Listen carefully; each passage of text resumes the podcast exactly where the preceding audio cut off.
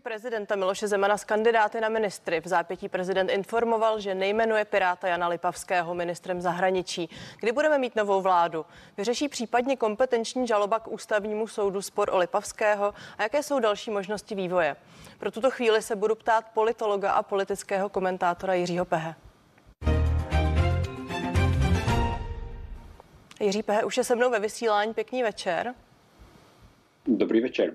A já připomenu, že stále čekáme na vyjádření nového premiéra Petra Fialy a šéfů dalších stran pěti koalice k postupu ve sporu s prezidentem o jmenování Jana Lipavského z Pirátské strany ministrem zahraničí. Eh, pane Pehe, když tu situaci eh, sledujete a hodnotíte zatím ty dosavadní nastavené kroky, eh, respektive spíš nastíněné, protože nikdo nevíme, co se teď bude dít dál, které, jak se na to díváte, které jsou podle vás opravdu teď ve hře? Takže jsou dva scénáře. Jeden je, hm, že by eh, prezident eh, po tom odmítnutí jmenování Jana Lipevského odmítnul zatím jmenovat celou vládu, že by, eh, že by je také možné, že prostě by se k tomu mohla rozhodnout um, i ta vládní koalice, že bude postupovat jako celek a uh, ministři zatím nebudou jmenováni a půjde se k ústavnímu soudu. A ta druhá alternativa uh, je Samozřejmě, že bude jmenována vláda bez Jana Lipavského e, s tím, že bude Jan Lipavský fakticky řídit ministerstvo zahraničí.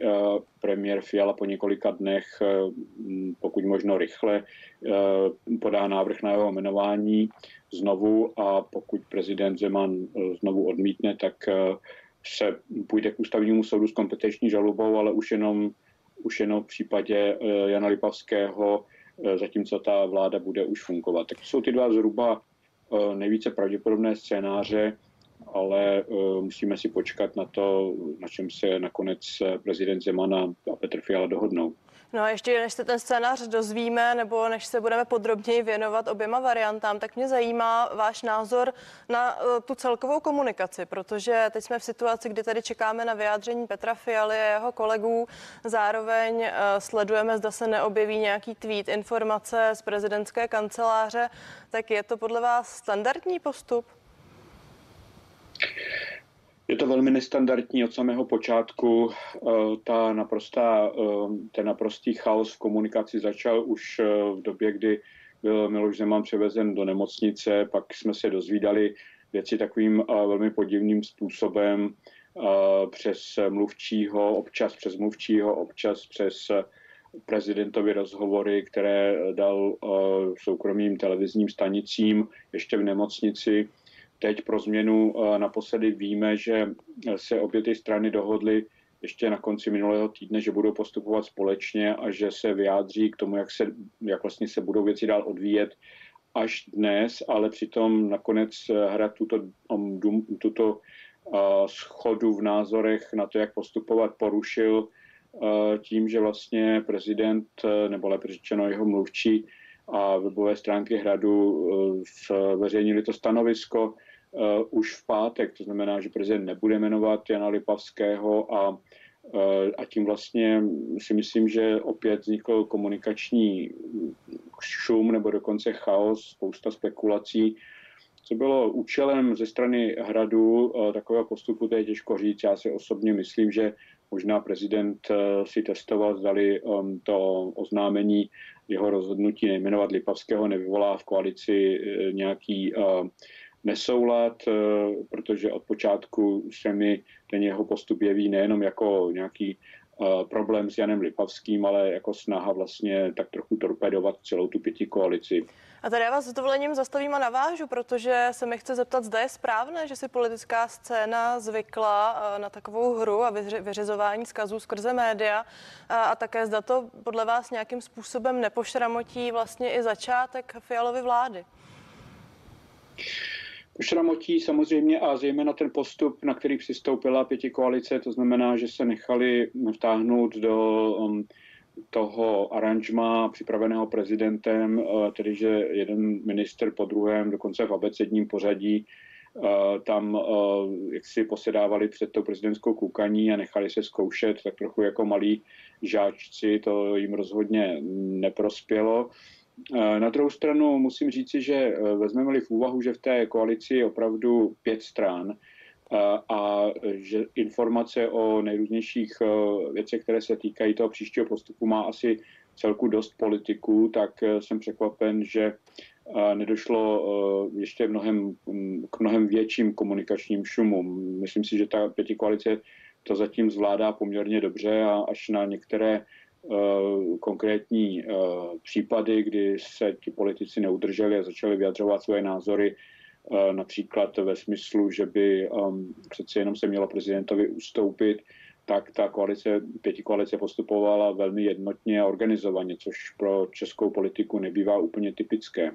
No a když se tady teď vrátíme do reality a k těm variantám, které čekají dezignovaného premiéra Petra Fialu, eh, jaký postup je podle vás ten nejlepší, nejstrategičtější? Jaký se teď tedy ne nabízí, ale jaký je podle vás eh, nejpravděpodobnější?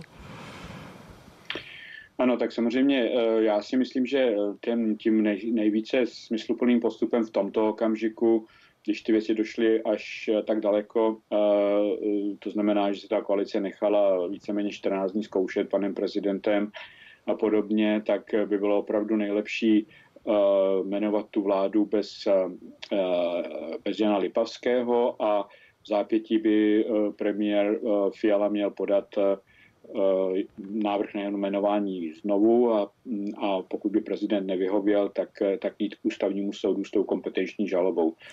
Důvodem je, že eh, by eh, byla tak už ustavena nová vláda bez jednoho ministra, který by fakticky stejně řídil to ministerstvo a ačkoliv by to vypadalo tak, že prezident Zeman tedy nakonec si prosadil svou a naplní se ten scénář, který už avizoval z nemocnice, tedy že um, pan, pan Lipavský nebude ministrem a bude pověřen uh, někdo jiný, třeba předseda vlády, tak přeci jenom, a pokud by ta koalice byla schopna zkomunikovat eh, vůči veřejnosti ten postup, takže jde o jakýsi taktický ústupek a že se bude být u ústavního soudu s pomocí kompetenční žaloby, tak si myslím, že by to její voliči přijali. No a pokud na ní tedy opravdu dojde, na kompetenční žalobu, o níž hovoříte, eh, tak jak dlouho podle vás budeme čekat na verdikt a je reálné, že by potom opravdu došlo k jmenování Jana Lipavského?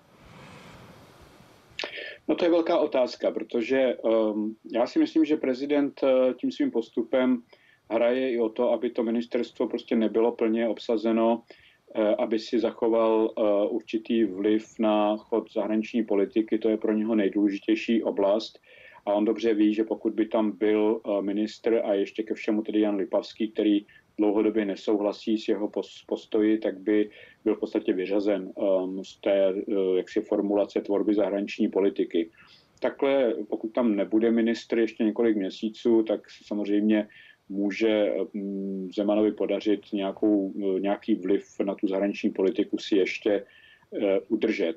Ale obecně si myslím, že pokud ta vláda bude jmenována i bez Lipavského, tak v podstatě eh, končí taková ta etapa, ve které Miloš Zeman byl několik let vlastně hlavním hráčem na politickém poli, protože eh, on to byl, kdo, tak říkají, zdržel v hrsti Andreje Babiše. Andrej Babiš mu tím pádem umožňoval celou řadu i, řekněme, mimoústavních excesů a dovolil mu, aby měl svoji vlastní zahraniční politiku a to by tím jmenováním té nové vlády fakticky skončilo. Takže Miloš Zeman by v příštím roce už v podstatě z toho dominantní, z toho dominantního postavení, které si tak dlouho udržoval v posledních čtyřech letech při nejmenším, tak by svým způsobem zmizel. No a když sám mluvíte o tom, že v případě té kompetenční žaloby by to byl vlastně vývoj zase na další měsíce, eh, tak nakolik je podle vás eh, ve hře skutečnost, že by třeba nějakým způsobem Jan Lipavský už se sám z celé té situace jaksi stáhnul? Já si myslím, že eh, to neudělá a už neudělá to, protože by to byla chyba. To by byla porážka z rukou prezidenta, takže pokud se ta koalice rozhodne jít do boje, tak v něm musí vytrvat, i kdyby to mělo trvat několik eh, měsíců, musí prostě počkat na rozhodnutí ústavního soudu. A eh, je to důležité i pro budoucnost české demokracie, protože my se konečně musíme dozvědět, zdali ten článek, který praví, že prezident jmenuje na návrh předsedy vlády nebo odvolává na návrh předsedy vlády, tak zdali, zdali to je uh, tak, že prezident musí jmenovat, odvolávat, a nebo zdali skutečně, jak tvrdí někteří jeho příznivci mezi ústavními právníky, má, má možnost jak si vetovat některé, některé ty návrhy.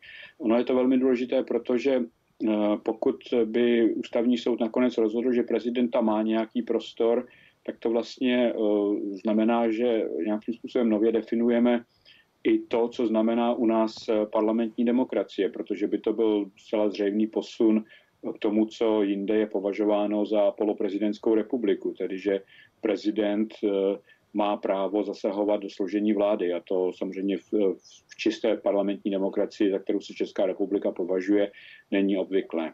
Těm právním výkladům se za malou chvíli v rozhovoru ještě vrátíme. Politolog Jiří Pehe je dnes mým hostem pořadu interview.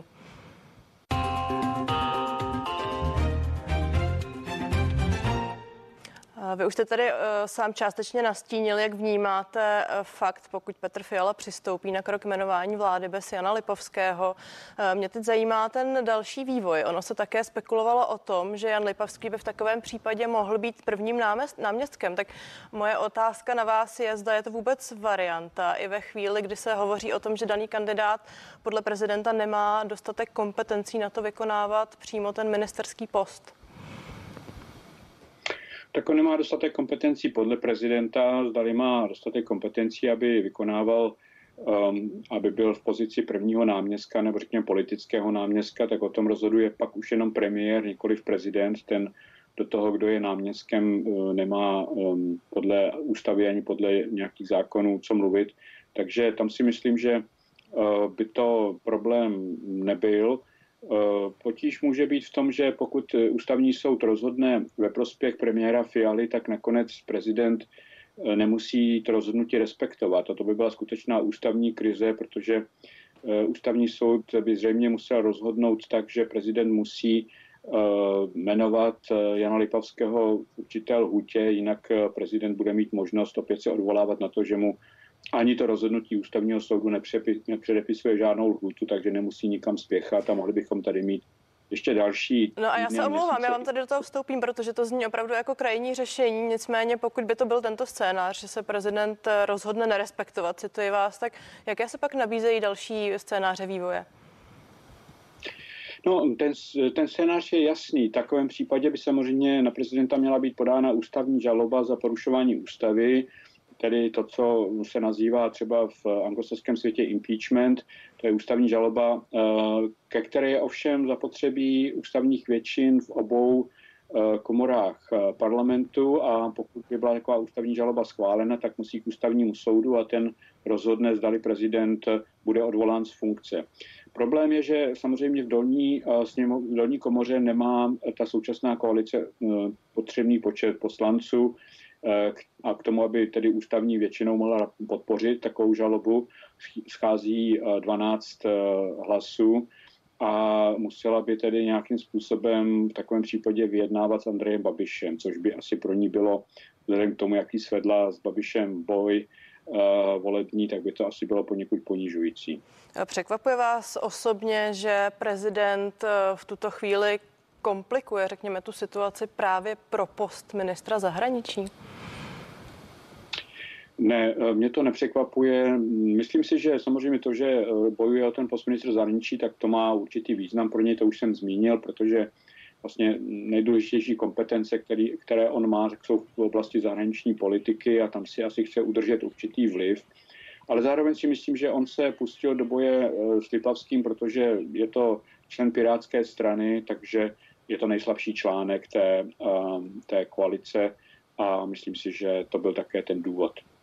Pane Pehe, vám pro tuto chvíli poděkuji. Za chvíli jsme zpět a čekáme na vyjádření pětikolic. Jdeme. Uh, hostem dnešního interview byl politolog a politický komentátor Jiří Pehe. Díky za váš čas. Uh, designovaný Designovaný premiér Petr Fiala byl eh, dnes zamířil znovu za prezidentem Zemanem do Lány. Měli o postupu, který by vedl ke jmenování vlády. Miloš Zeman ale představil další scénáře. Mé hodinové schůzky s panem prezidentem Zemanem. Vláda České republiky bude tento pátek jmenována tak, jak jsem mi panu prezidentovi navrhl, tedy včetně kandidáta na ministra zahraničních věcí za pirátskou stranu Jana Lipavského. Chtěl bych ocenit státnický krok pana prezidenta, který trvá na všech svých přednesených výhradách i osobních varováních vůči kvalitách, kvalitě kandidáta, ale nechce zatěžovat novou vládu České republiky náročným ústavním sporem v situaci, kdy naši spoluobčané čelí několika vážným krizím najednou, ať už je to covid, ať už je to inflace, razantní zvýšení cen energií a tak dále. Musím říct, že naše diskuze s panem prezidentem byla velice otevřená a místy i tvrdá, ale to je způsob komunikace, který mi nevadí a který v zásadě oceňuji, pokud vede k dobrému řešení, k dobrému řešení ve prospěch České republiky a jejich občanů. Takového řešení se nám dnes společně s prezidentem republiky Milošem Zemanem podařilo dosáhnout. Děkuji a nyní otevírám prostor pro dotazy. Česká televize. Co podle vás eh, nakonec byl ten hlavní argument, který pana prezidenta přesvědčil, eh, aby si s vámi dohodl? Byla to série argumentů, ale ten hlavní argument byl ten, který jsem řekl. Pan prezident si uvědomuje situaci, ve které je Česká republika, ve které jsou česk, čeští občané. Uvědomuji si, že ten spor, který bychom vedli před ústavním soudem, by tu situaci jenom dál stěžoval a rozhodl se proto k tomuto státnickému kroku, který já oceňuji, to znamená jmenovat vládu tak, jak jsem ji navrhnul. Samozřejmě, znovu zdůrazňuji, všechny výhrady pana prezidenta k osobě eh, Jana Lipavského trvají. Nicméně v zájmu České republiky jsme se domluvili na tom, že vláda bude jmenována v eh, celá podle mého návrhu. Děkuji. Další bylo právo, pak rozhlas. Právo, já jsem si chtěl zeptat, jestli jste se s panem prezidentem o té možné žalobě bavili, co vám na to říkal a druhá věc by mě zajímalo, kdy půjdete s důvěrou do sněmovny. My jsme se bavili i o kompetenční žalobě a o tom, co by to znamenalo. A pokud jde o tu druhou otázku, tak nejprve bych snad měl říct, že vláda bude jmenována, jak jsem říkal, v pátek. Ten to jmenování celé vlády by mělo proběhnout v 11 hodin na zámku v Lánech a předpokládám, že o důvěru by vláda požádala eh, ve sněmovním týdnu kolem 12. ledna. Děkuji. Rozhlas. Den. Ráda bych se zeptala, jestli si pan prezident kladl nějaké podmínky nebo vám nějaké ústupky, například v programové oblasti nebo jiné oblasti.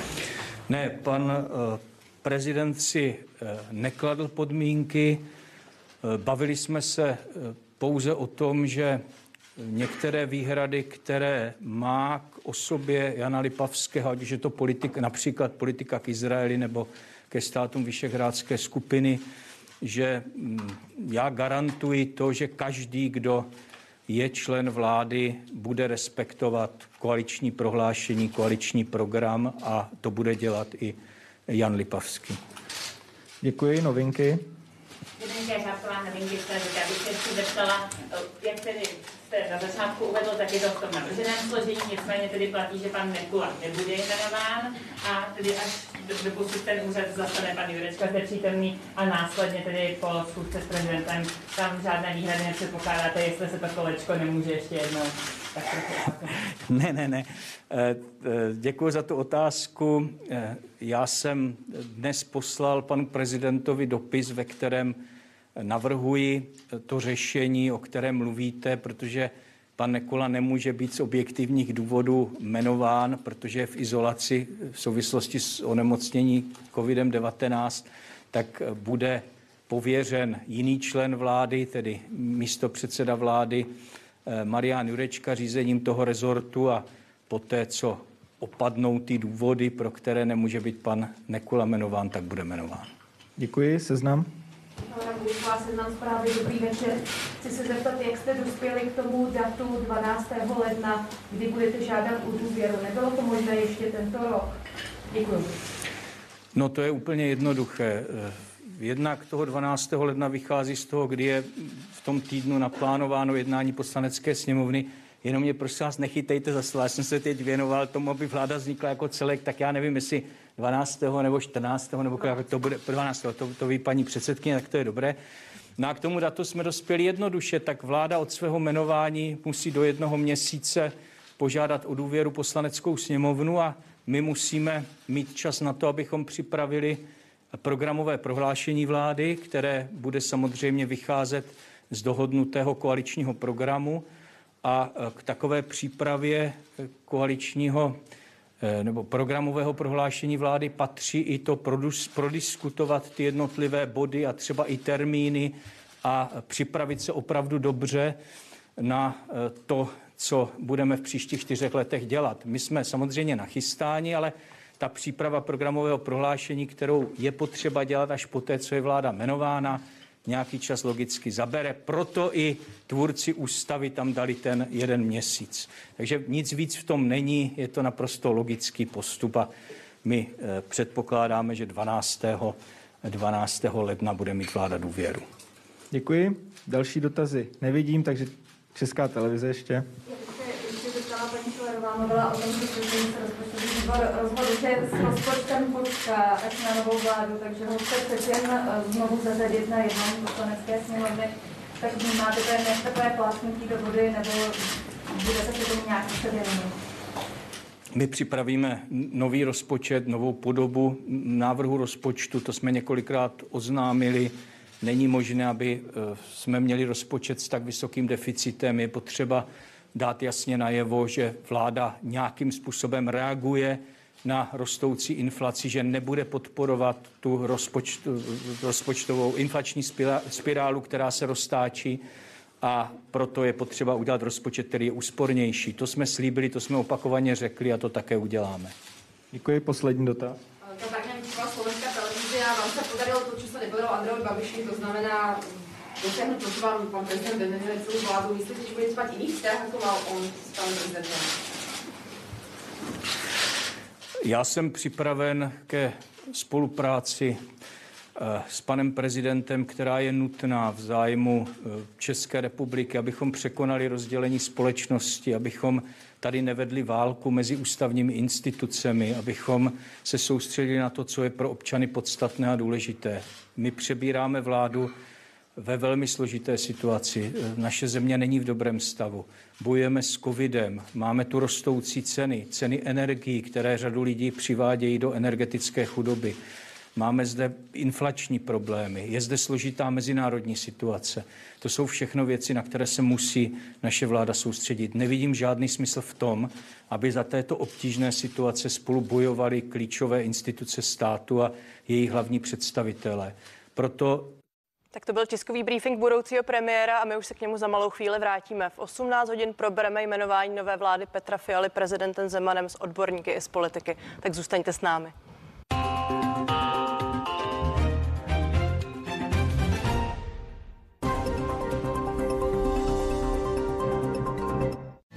Pojďte blíž lidé, dny i týdny jdou. Mraky se toulej a vlny sedmou